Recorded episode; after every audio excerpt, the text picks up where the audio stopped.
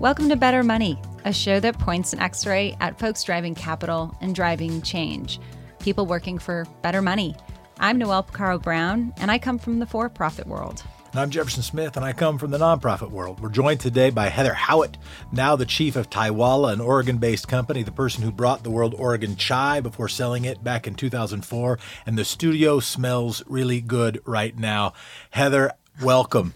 Thank you so much, Jefferson, for having me today. Tell us about Taiwala and how much tea do you drink on a regular basis? okay, I also drink a lot of coffee. Okay. And after the coffee, I graduate to tea all day long, probably of all, all different kinds. Thai tea uh, is quite decadent, though, so you kind of have to, you know, it's, it's like an a investment. dessert. It's it's a yeah, it's it's a commitment. Yeah.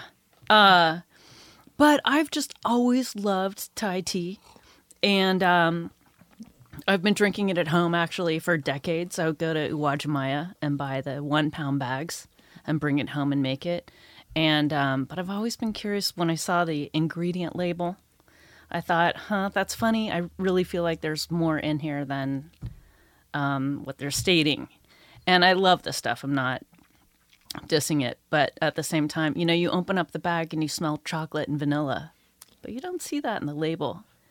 Anyway, um, I've been drinking it forever, like I said, and finally, um, I decided I needed to figure out what was in it, and um, so I was drinking Thai tea. Yeah, it was mm-hmm. Thai tea, but it was what off the shelf, like not your kind. You buy a bag of dry loose leaf tea. Yep. Uh, it's tea with some other things in it. And you don't know what's in flavors. No, it's it's got flavors and fillers and colors. I love this stuff, but Yeah. I Right. just know that there's more Something else. in there hmm. than maybe what they're stating. In The, the, the ingredient chocolate and label. vanilla, you don't know if it's genuine chocolate or vanilla. You don't know kind of what because it's not on the bag. They I'm guessing print it's, that there. artificial. It- I mm-hmm. mean, it, but I can smell it. I just know it's there. And, Yeah. You know, I know the flavors. Wajimaya is pretty pretty special. I mean, how did you actually translate it? Because usually on the bag itself, it's in Japanese, Chinese, Thai. Like, how did was it maybe a poor translation? Uh, well, it says green tea and red dye, Oh gosh, and I thought, well, one, it's not green tea. yeah. and I smell other things in there, and I see. I see. mean, that was all that was in the ingredients. It just said green Yeah. green tea and red dye. Yes. And you're like, that's not real. That's there's more to it than this. Yeah, and so I went online and I found that no one's questioning this. Oh, yeah. And People just I taking find it for granted. Yeah, just- just yeah, taking it's it as- as magical written. tea leaves. It's colored green, and therefore it's green tea. actually, their green tea is bright green. It's colored green, ah. but this tea is colored red. Oh, Yeah, um, interesting. uh huh. It's a flavored, you know, tea drink. They call it Thai milk tea, actually. right. And in Thailand, they'll add different kinds of milk that they have on hand, like powdered milk, evaporated milk, and sweetened condensed milk. Yeah. Is it similar to the royal milk tea they call it in Japan? Same, Yeah, same. yeah. Like it's royal, Yeah, royal, ancient, Yeah. ancient. not ancient. And so you go into gumshoe mode to determine what's in there. You're you're gonna blow the lid off of the tea additive scandal. Well, so I, I wouldn't call it a scandal. I was just, you know, curious. Yeah. I love the stuff. I just have to, um, I'm curious.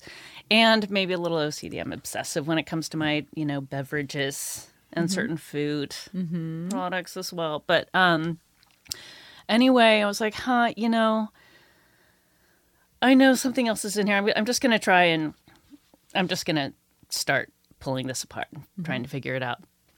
Uh, I did go to a food scientist early on. She said, "Okay, you know, I might be able to help you, but um, I'm also a mandatory reporter for the FDA, so I'm going to have to report this." Oh.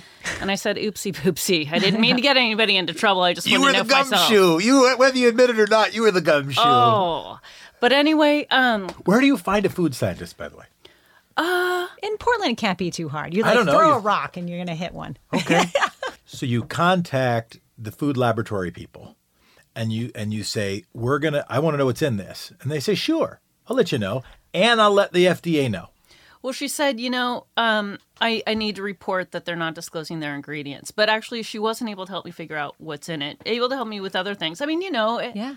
It's a mystery. yeah, it is a mystery. I mean, it depends also maybe what you spend on it. If you're going to spend, if, you know, a million dollars, then Yeah. maybe yes, you could really figure out exactly what's in it. Yeah. But um, I wasn't going to do that. But anyway, I started taking the tea and sending the tea to various importers and saying, hey, you know, that I know from the industry, can you find me some of this? And everyone said, I don't know what that is. That's not tea. You're on your own. And uh, so I ended up going to Thailand with a woman who's from Chiang Mai. And uh, we before we went there we sent letters in english and thai to tea growers everyone that we could find and then went and visited the ones that responded and uh, i found an amazing tea supplier way up north near the myanmar border and um, she was the last place i went and what i noticed about her her property was it was swarming with bees. There were bees everywhere, and dragonflies and butterflies, and it felt like a Disneyland set. And I had visited other organic, Quote uh, unquote. yeah, tea places, and they were beautiful. And I'm taking pictures, thinking this is the most beautiful place in the world. But afterwards, Where's the when I saw this place, I thought there were I didn't see any insects, like Mm. nothing, and hers was just thriving. And then we're touring her property on her four wheel drive. And we go past this building. She said, "Oh, don't look at that building. It looks terrible. I went to paint it eight years ago, and the bees had moved in and were taking over. So I, Let I it left it to them. She let the bees win. yeah, and so it's covered with these The giant bees could win one. mounds. Could use one. It's useful to let, let the bees win a couple. for sure. I mean, she's a smart. She's a farmer, so she knows the value of her bees. But anyway, that's when the love affair began because um, that it really spoke to me because in the early Oregon chai days, we used to use honey as a sweetener, and uh, that was the beginning of this global honey shortage Crisis. Yeah. bee shortage. At the time, they thought it was a mite in the hives. Uh, it's herbicides and pesticides. And they say The it's, you know, a perfect storm of other things, but I'm going to say it's herbicides and pesticides. Not like I'm an expert on it, but that's uh, that's what I that's my takeaway. But anyway, so at the time at Oregon Chai, we had to switch from honey to organic cane, and um, I voted no because I was sure that our business was going to collapse um, based on this news. And uh, I was outvoted, and we had to go to organic cane, and we only got like one. We got one phone call complaining about it. Anyway, um, that but that's when I got You started paying a lot of attention to bees. started paying a lot of attention to bees. Yeah. You thought that the consumer of Oregon Chai, when you moved to cane sugar, was going to abandon you Yes. once you went away from honey. But it turned out you'd built a strong enough brand. You had enough, and your motives for the change were good enough that people stuck with you, and nobody really. One person complained. Yeah. I mean, and I don't know if it was because of my motives. I I just think people, you know, were just drinking it and didn't really notice. Maybe. I don't know. Yeah. Anyway, um, so that, yeah. So again, the, the bee spoke to me. And um, my grower, she also grows uh, organic pandan leaf for me. And she folds that into the tea when we order it because tea absorbs flavors and it absorbs that flavor. And then we bring the tea over here in containers and brew it. And then we send the tea brew to the packing facility where we add the rest of the ingredients and make it into the concentrate. And then sell to distributors who sell to grocery stores and cafes and things So like that. cool. Just since May 1st. So we're still pretty new, but we've been approved at about 2,000 stores. Congratulations! Thank you. Congratulations. That's For better or for worse. How do you I find a grower? Oh, the tea grower? Yeah, Well, you go to Thailand with your friend from Chiang Mai. Yeah. You and just you walk go around. in a, no, You throw a So- rock and you hit a food scientist and a tea grower. there's a I- lot of that. I don't know. I know someone here um, whose father was the ambassador to Thailand and is just super well connected in Thailand. And he introduced me to this woman. Her husband actually is the was the ambassador to Vietnam for many years. Her father was the like famous beloved mayor of Chiang Mai. And um, so I went back there with her. That's good. And uh, yeah. You went with a dignitary. Yes. it's important. It helped. Your turn. Who's your target market? Anyone who loves tea, or do you have a avatar in mind, a consumer? Well, Thai tea is one of the number one selling bubble tea flavors. So if anyone is familiar with chai, it's likely to be a kid who's had it as bubble tea. Or, you know, maybe an adult that's been to Thailand or had it in a Thai restaurant. But it's it's a bubble tea thing. Even though in Thailand they don't drink it as bubble tea. Just drink it iced or hot. But so I would say it's the Gen Zs. Uh, I might be. I've got a teenager at home. She and all of her friends like it, so I'm sure all teenagers like it. But uh, yeah, I'd say it skews younger for sure, and that's just because of bubble tea. It's where the awareness is. But there's more awareness, I would say, of Thai tea than there was of chai tea back in the early mm. '90s. No one knew what that was, and that was a really tough sell. And, and let's go back to that because that was, to me, my first awareness of chai tea. I think was because of you. I think it was because of Oregon Chai was when it started getting on my radar screen more. I'm a person of relatively conventional tastes, but yeah, talk about the origin of Oregon Chai and how you started on your tea journey. So That's a weird question how you started on your tea journey, but you have you have a tea journey. That's I kind of do. I mean, for such a coffee drinker, I, I do have a tea journey. But anyway, so I went to I was uh, I was I was 20 years old. It's like 1990. Uh, how old? Blah, blah, blah, blah. yeah. Yeah, early 90s. No, it was late 80s. I was traveling in Asia. I went to Thailand and I'm drinking Thai iced tea everywhere. I'm like, I love this stuff. I want to make this at home. And then I went to India and started drinking chai and it was like, I love this stuff. I want to make it when I get home. And I went home from India, so I started making chai. It's top of mind. I went to Powell's Books and looked up a ton of recipes. It was kind of pre-internet, really, and um, just to get the concept down, to see that you you brew the spices for like 45 minutes, and then you throw the tea in just for a few minutes. And anyway, so with that, I started making chai every single day, and kind of forgot about the Thai iced tea for a while. My mom got hooked on the chai as well and i would say you know we should just start a business doing this because i didn't want to make it every day. It was pain in the high knee and i just wanted to buy like a cup. There was a guy making it in santa cruz selling it all over and so that's where i started drinking like you know four cups a day and spending all my food money on chai and when i came back to portland there was no place to buy it so i started making it every day and then eventually selling it. But I always wanted to do Thai tea too. But mm. Thai tea was confusing to me. I didn't know what it was, mm-hmm. you know? And mm-hmm. um, I knew it had these other flavors, but I didn't know where they came from and they weren't listed on the ingredient label. So it's just a huge mystery. So uh, I put it on the back burner. Um, and then about five years into Oregon Chai, we uh, brought in some VC money to help us grow. We brought in a senior marketing person from Nestle, Nestle, and uh, he wanted to do some.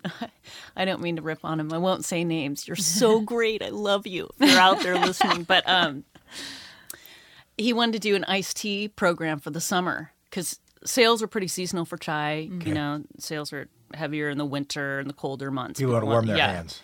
And so I said, "Awesome, let's do a Thai iced tea. This is the time. This is the moment." And he said, uh, "We're going to do a lemon iced tea and a peach iced tea and a raspberry iced tea." Womp I was like, womp. "Womp womp." yeah. Um, not like I think about it every day. Chip on my shoulder. No, exactly. But um, anyway, it bugged me that I knew by looking at it, by smelling it, that there was more in there.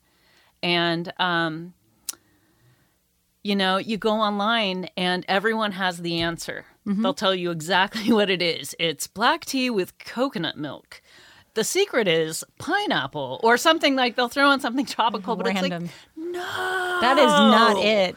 Just smell it. It's just Right. Redditors Just predicting the end at of Game it. of Thrones. They don't know. Yeah, for crying out loud. Uh, but so what they do um, is they take the black tea, the tea grower uh, sells the leftovers, basically the stash at the bottom. They'll sell it to flavor companies. Flavors, the flavor companies take the tea and then spray it with artificial flavors, colors, and fillers. Oof. Not even like judging, no judgment there. It's just Yeah. what I- it is. There's judgment there. Well, there's you're allowed to have judgment there. Why aren't you allowed to have judgment there? Aren't we allowed to have judgment there? What's wrong with having judgment there? Well, uh, Jefferson has judgment. There. yeah. Because you don't want to offend You know- them. Is that the thing? Because later they might be the purchaser. Well, it is what I it, it is what I fell in love telling you- with, and it, you know, Thai tea, like again, like chai tea, it doesn't have this, you know, ancient history. It's basically as old as artificial flavors. Uh, you know, it was something to do with the leftover tea, and Yeah. So so like what Tang, if you Tang could like oranges. remake it right into something that wasn't sprayed artificial, but was that yes, the, was that the genesis? That was the genesis. That was the idea to make a natural version of it. Cool. So I went and found the organic tea, Hmm. and um, added the pandan leaf. It's a little, you know, it's got my own spin on it, Mm-hmm. but uh, it's almost entire. Oh, like for example, the orange food coloring is beta carotene Oh. from carrots. nice versus the red dye. Yeah, Great. yeah. Yeah, it's good for you. Well, how it so with Oregon chai, my guess is it was something like finding the old world way of doing it and then trying to bring that here. Uh-huh. With this, it sounds like you were you were looking at the artificial way of it being done recently and then trying to re-engineer an organic way of doing it. Also, I think you know, yeah, it's it's So how many it's like ingredients are there? Tang. Like I'm not even trying to. It is like Tang. yeah. So Yeah. you know what Tang is to orange juice. Yeah. Right. Thai tea is to tea, Yeah. Got it. flavored tea. Gosh, it's so um it reminds me of in my family we're Filipino by background and we make this thing called budbud. And so it's a it's a sweet mochi rice and you wrap it in banana leaf. Oh, yeah. Right? And so to your point about this pandan leaf? Yes. Same thing. Pandan. What pandan? Like what is that smell? And yet if you ate it just alone, it wouldn't taste the same, but that essence is there. Yes. And we, my cousins and I, we would watch, you know, grandma's version of the making, and then we would go, how do we make this a little bit healthier, a little less uh, artificial, and um, actually source banana leaves that haven't been sprayed, you know, all these things. Um, but that I feel like that's exactly the narrative that this generation wants, particularly your target market, which is, you know, Gen Z, who's saying, gosh, I love my bubble tea, but I also don't want it to be nasty slash artificial. And here you are with Taiwala. So what is what does this look like for you though? What does better money look like to you as as it relates to your tea or just in life? What is kind of our philosophy? Help help us define what success would look like to you. Well, you know, I wish I was motivated by money. I'm not. Clearly, because I'm doing this again. I mean, Oregon Chai was a good ride for sure. Can I give you an idea? Oh yeah, yeah. Please. Ready? Ready for my um, elder millennial idea? I think you should create something called the tea influencer, the tinfluencer.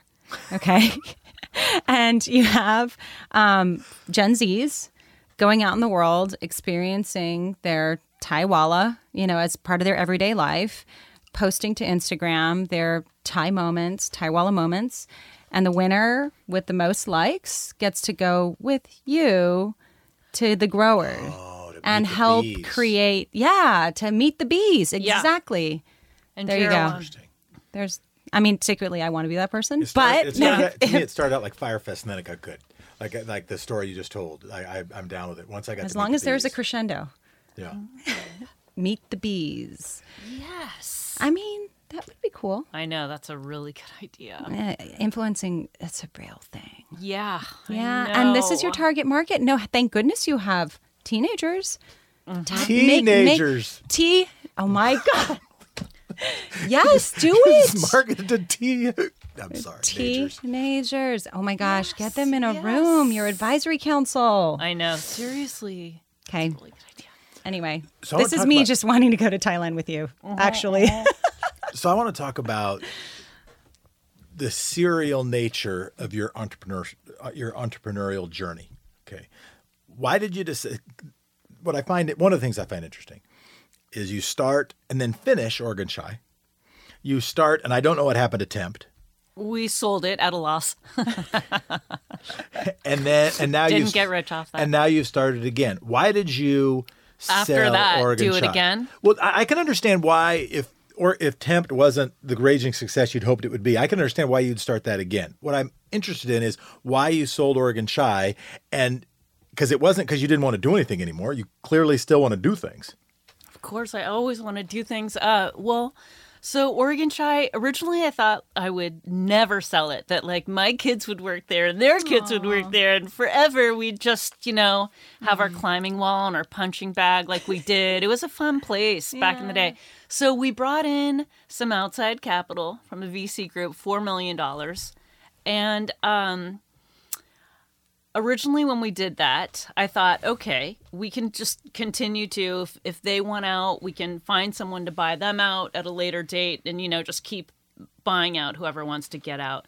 But things did change. I mean it was it was nice having this marketing budget for one. Um but they took down the climbing wall and they took down the punching bag and then they implemented a random drug testing policy. And things just got a little weird All right. and uh, there was a little issue in the deal that was actually a mistake that we didn't catch until years later. Um, it was around uh, participating preferred shares. And basically, when a company um, is desperate for money, y- you know, you might raise, say, four million bucks and then pay them back if and when you sell the company and then give them interest for every year that they were involved.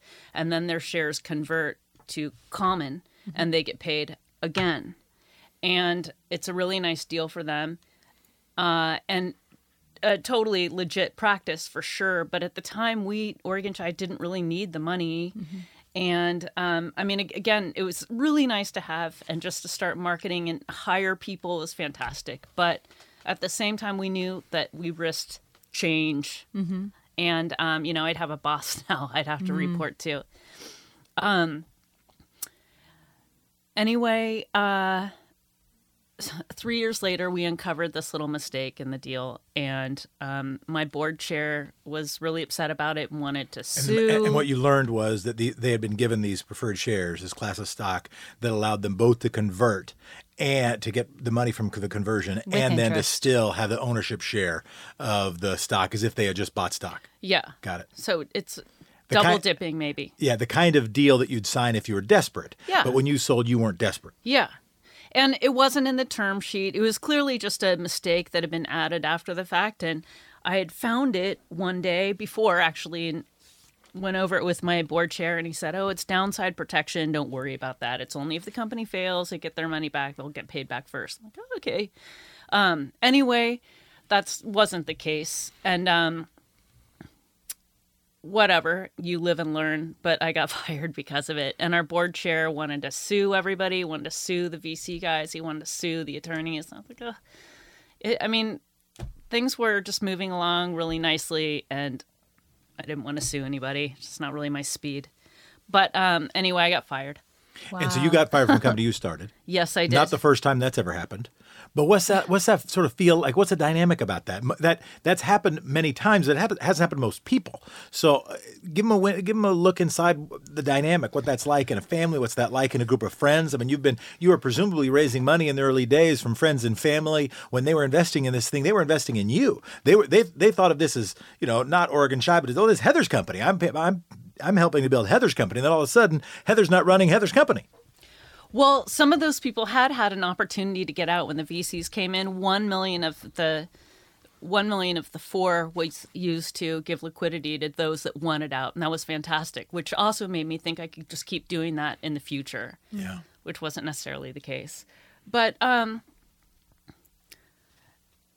I mean, it, it was it was terrible.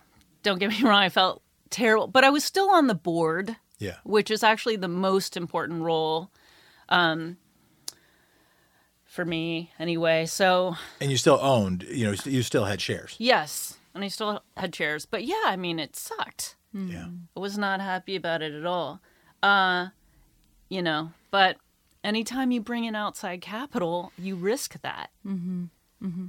So what does that mean for you now as you're as you're creating this this the Thai tea you always I'm- wanted I'm to create? raising money, and Uh-huh. but I, I just I don't have a choice. And again, this is also a little bit different because with Oregon Chai, I started in mason jars, and plastic bottles, and gable top milk cartons for a while. Did a whole bunch of things, and it was, you know, well, we raised before that four million dollars. We raised a half million, which allowed us to go into the aseptic packaging Tetra Mm-hmm. Pak. At the time, we did it out at Pacific Foods in mm-hmm. Tualatin. Yep.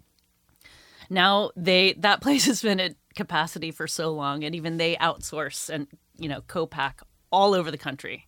When they were bought. Yeah, Campbell's. Anyway, so um but this time I started straight out of the gate in this aseptic packaging. It's great though. It's sterile, it's mm-hmm. safe. It's got an 18-month shelf life. You don't have to refrigerate it. You can mm. double stack it.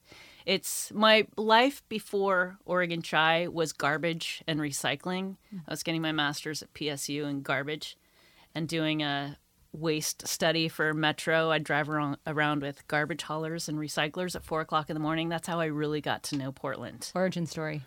For real. Nice. And but I also because I used to think these were terrible, you know, juice boxes. And that's where I learned that oh, they're actually really efficient, and you recycle them just like a milk carton. Mm-hmm. And uh, I mean, they're still not perfect, but they're getting better. You can also get them without the plastic cap. People really want this reclosable, um, and they have compostable ones too. So I'm looking at that, but I think it's a lower shelf life and it's got some issues, but we'll figure it out. Um, oh, but when you go into this packaging, you know, a minimum run is 30,000 gallons. So you can't really just start selling it around town. You kind of need to find some big anchor accounts mm-hmm. that are going to help you, you know, sell through. Mm-hmm. And uh, but it's also a lot of money. I've done many tests, like one the brew test. I just brewed tea last week mm-hmm. to produce two 16 ounce bottles. It cost me seventeen thousand dollars. Wow. But it's the nature of the beast. It's just big runs. So mm. how does um from the time of Oregon Chai until now, how does someone who doesn't have the experience that you have create something like this? It's it's pretty Well, tough, right? You can also call us at Merriweather Group. I do. well, yeah. I mean, I have. I've been helping, Yeah. you know, startups mm-hmm. since. I mean, mm-hmm. since I started up Oregon Chai. Um, like during, but certainly after we sold Oregon Chai, I went and started. Uh, David, my husband, went and started Merriweather Group, and we've been working mm-hmm. with startups all the time. I don't know how you do it. Uh, you know, so the way I, I think one of the reasons why I was able to do anything with Oregon Chai is people I would call people and ask for help and they'd give me the time of day. There was this mm. guy Doug at Sunshine Dairy. I remember calling him just to ask him a couple questions and he spent a good hour with me on the mm. phone and that was like got me all fired up and I was ready to go and I thought I'm going to return that favor for the rest of my life. Mm. So I really enjoy helping people cut corners because it is so difficult. But, you know, that's, I think, the difference between, you know, just being an entrepreneur. Mm-hmm. It's risky. Mm-hmm. It's maybe not, I mean, your chances of success are like 7% or something. But, you know, it's not about the money. It really comes from like your heart. hard when you're really into it nothing's going to stop you. I mean, mm-hmm. I've been working on this for 6 years every single day. You wouldn't believe it. But um and I haven't paid myself a dime, of course. I've only lost money pouring money into it. Uh but there's just something when you're just really into it, it gets you through all of these really difficult times. And as David would say, I'm unemployable anyway. so Love you, honey. Yeah.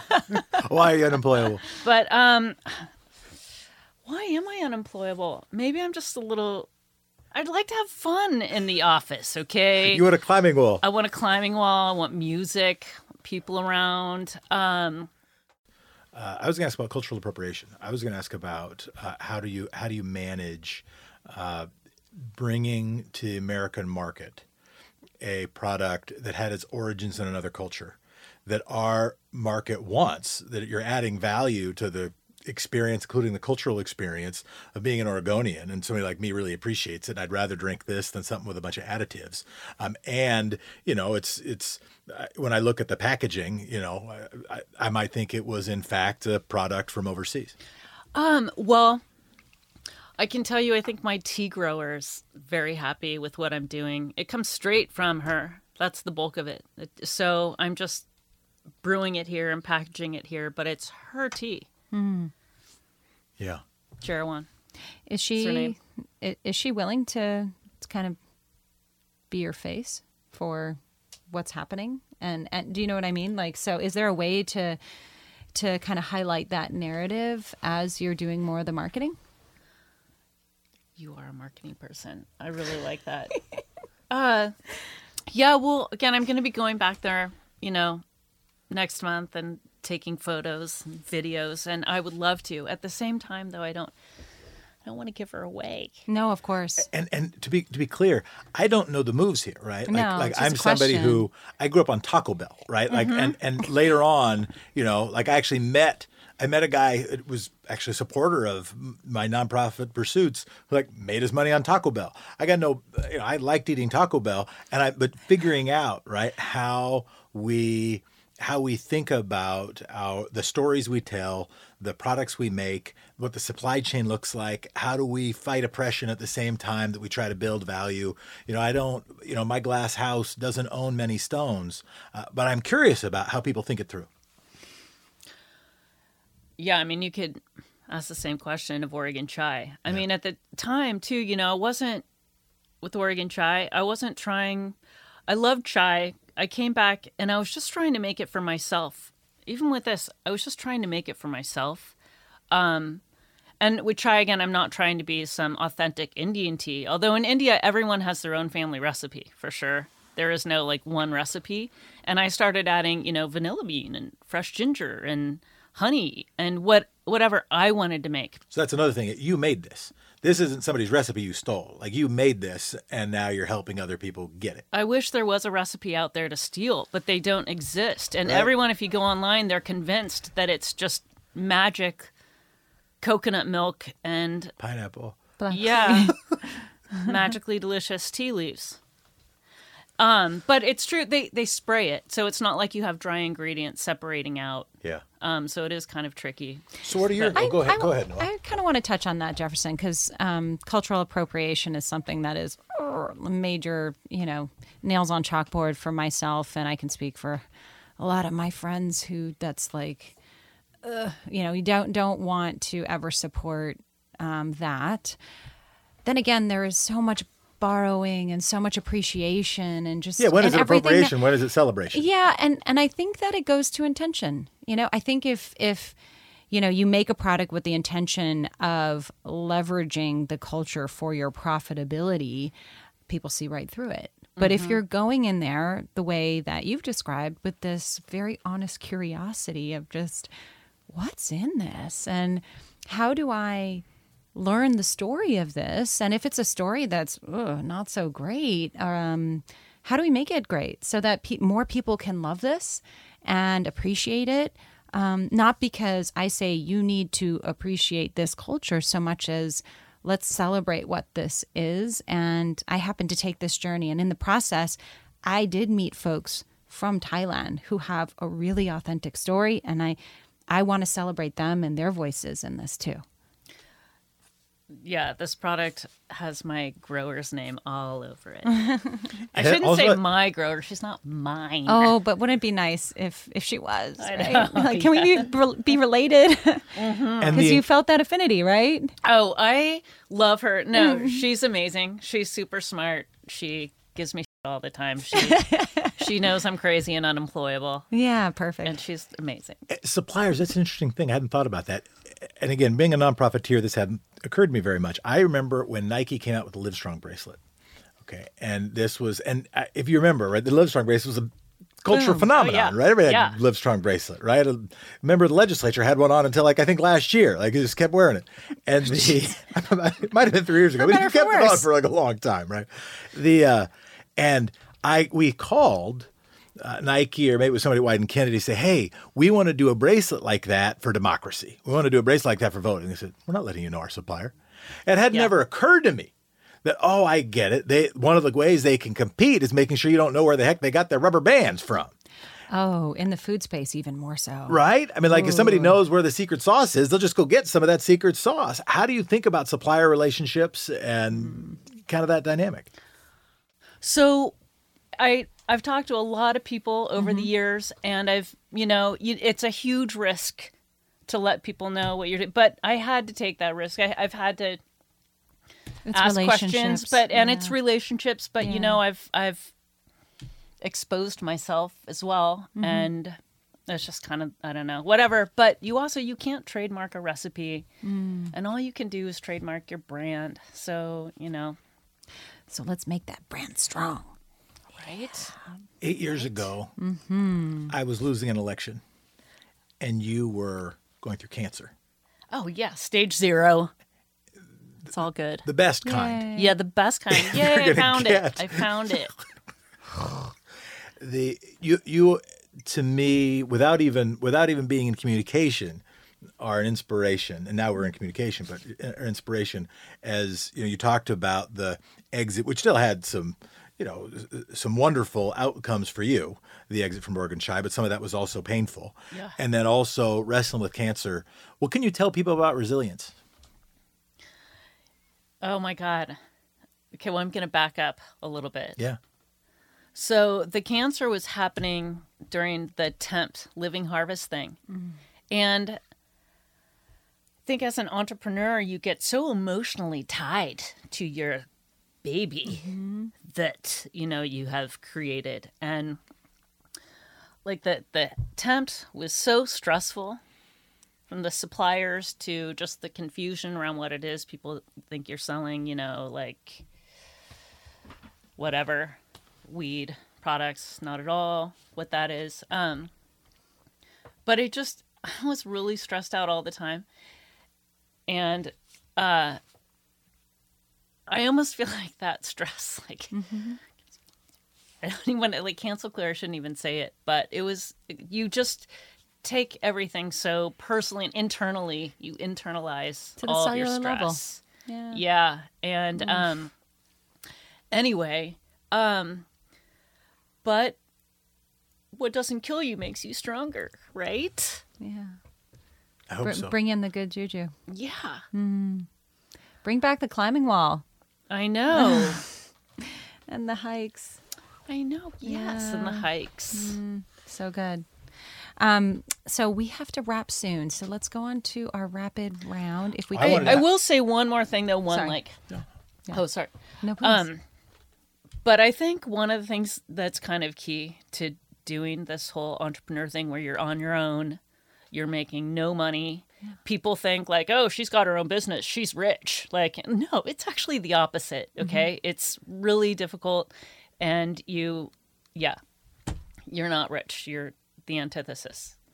Um, but yeah and just all kinds of challenges all the time like that you aren't expecting and you're always learning there's always something new um which is good but again there's always like a new bigger problem to have i think the most important thing is just really to have a sense of humor and Yes. know that it's going to happen anyway and just go with it yeah. that's the most important thing I wish don't hand- let it kill you and give you cancer Yeah, no. for crying out loud I wish your hand motions could be captured perfectly Ah, in audio because they are re- remarkable. There was some beyond jazz hands, and yeah ah, so good. Yep. Um, that's great advice. Yeah. What happens next for you, Heather? Are you going to boom, bust, exit? Um, I'm not going to get fired, Yeah. but I am. I, I mean, I'm bringing in money, but it's friends and family. I mean, uh, there is a point where I'm going to need millions really to launch this properly, and I'm just hoping I can keep it friends and family. Not that VCs aren't my best friends. But your friends and family have more resource now. Your friends and family are older now than they were when you were doing Oregon Chai. Smarter, wiser, maybe more conservative, maybe less likely. likely. Maybe they lost money on Living Harvest, and now they're like not doing that again. All right, we're gonna we're gonna with that we're gonna go right into the rapid round, and so what is a piece of advice you got that still inspires you? Well, don't listen to the naysayers. Like for example, like trying to raise money, everyone's like, "Well, you don't have this and you don't have this and you're never going to I mean, Uh, the smart people actually probably should listen, but you just have to follow your heart. It sounds so cheesy, but you know, again, speaking to that passion, Yeah. that's for me. That's what gets me up and out the door. So good. What's the most expensive cup of tea that you've ever either had a drink of or just been near? That's this morning, and that's from our test run of tea that I did last week. I had a seventeen thousand dollar four ounce cup of tea this morning. I did. That's it was the truth. delicious. It was delicious. it was so delicious because it, it finally worked. This You had tea the process. successful run. Yeah. There it is. Best cup of tea ever. It is. What's one thing few people know about you? Well, I did win the Kellogg's Stick Up for Breakfast contest in like 19, maybe 77. Tell Uh, us more. Toucan Sam, lots of rainbows. There was a birdhouse in there. I don't understand. This sounds stick up for amazing. what, it was like a drawing contest. I won like- a 10 speed bike. Thank you very much. But how did you win it? Like, what is the contest? I uh, drew the best picture. Nice work. The best. I was the winner. No, there there were 50 of us in the United She's gonna- States. You but won. Toucan Sam, pretty good at, got a pretty mean Toucan Sam. There's there's an area that I did want to explore at least a little bit. It appears that, or I have a curiosity or hypothesis that your relationship is a really interesting and important part of the story, right? That your that your husband and you have a really interesting partnership. It seems to me, right? And the and I wanted you to talk a little about that. this is not a very good question, and we don't even have to include any of it. But I but it does. He's curious. But you brought it up a couple times, right? And I know in the Oregon Chai story, right, when you're talking about bringing in VC capital, uh, et cetera. I mean, you know, David uh, David Howitt, you, you guys share a last name. The uh, that his background was like corporate finance and and uh, and being a, being a, a corporate side lawyer. Uh, I just wonder if there was anything about that that was interesting or part of the story, or any lessons that might help people inform their own journeys. Well, he was one of those naysayers a little bit, but no, it's good to have someone to challenge What was you he and really make What- you think about what you're doing. Uh, get a real job that pays you money. It was like, "What are you doing with this tea thing? Why do you get something that like has a 401k?" It, it's true. Well, yeah. Again, it's not easy being an entrepreneur in the beginning. You're Yeah. only losing money, and to have someone challenge you, just you know, strengthens your own convictions. I'm, I know in my heart this is the right thing to do. He's posing a lot of really good questions. I, you should be asking yourself all of those questions. I love it when people kind of attack me and you know question what I'm doing. It just it makes me look inward and The best analogy I ever got, because I have a similar, very pragmatic husband, is um, there where the kite and the rock. The more solid and more grounded the rock is, the higher the kite can fly. oh, I like that. I like that. Yeah. But um, also he's That's he's really helpful. Like um, He's like with helpful this. too. Well, yeah, but He doesn't only attack too. me. He doesn't. o- He don't, doesn't also only make me stronger because of the attacks. well, you know, he's doing the same thing now. Um, get a real job, but at the same time, he's helping me raise money. So It's good. yeah, Good partnership. yeah.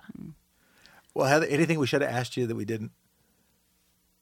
So, well, one question people ask a lot of like, well, Oregon Chai and kind of applies now too if they are entrepreneurs. So, one of the questions was, how did you raise money Yeah. with Oregon Chai? Um, well, first there's maxing out your credit cards. Got a fifty thousand dollar SBA loan. Used my mom's house, as, my parents' house as collateral. Then got a four hundred and fifty thousand dollar investment that allowed us to go into that aseptic packaging, and then we got that four million dollars and now I'm in the you know that startup stage again where I'm getting friends and family money. And, and that's what. And what's that process look like? Is just sitting down with people you know, and sometimes the people someone else has introduced you to, and just making your pitch, showing a business plan, giving them a slide deck. Like, what does that look like? Yeah, so um, I've got an investor deck. It's like 20 pages, kind of lays out the plan. Um, like you said, they are investing in the people. Uh, you know, it, it gets easier as you start to, you know, get over some hurdles. Like, um, we really just launched this May 1st. Uh, the first stores we went into was like Zupan's and New Seasons. And we're in the stage right now where now we're in Fred Meyer and QFC, PCCs, and like a whole bunch of stores. But are we going to sell through?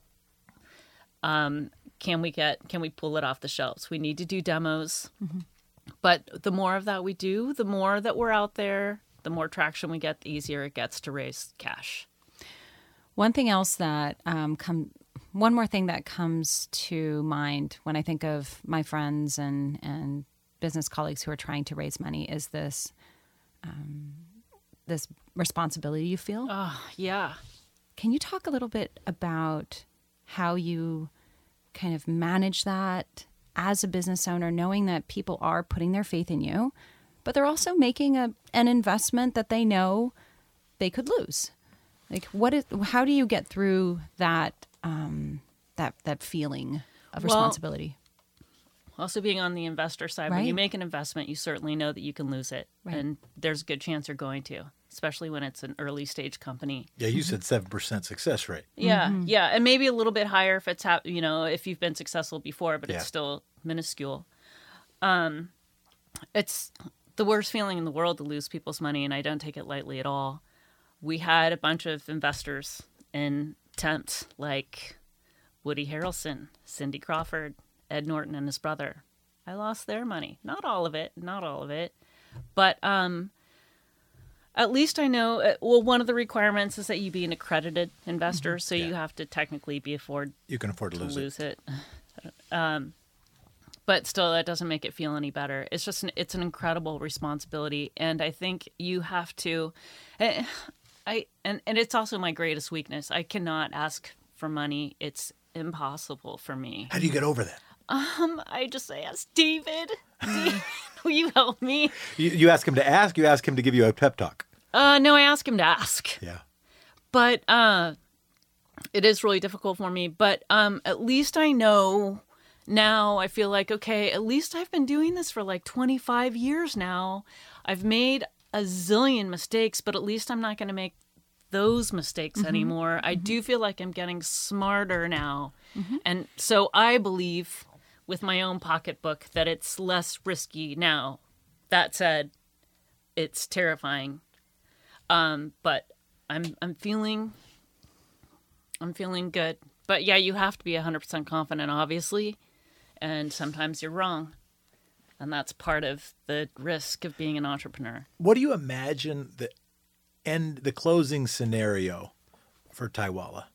The I, I, on my mind is that very recently New Seasons got sold, and it got sold to a South Korean company, mm-hmm. and you know we know the people who started New Seasons, and the people who started Nature's, and Yeah. I don't think their exit. I know that their exit plan was not to be sold primarily to something that was a pot of money, and that pot of money not only not being an Oregon pot of money, but not even being a United States pot of money, and the but at some point, you know, it, you don't get to run it anymore, right? And a friend of a supporter of the organization uh, started Re- Rejuvenation House Parts, and they got you know sold to Williams Sonoma, and you know, you know, there's some sort of connection at least to the story, etc.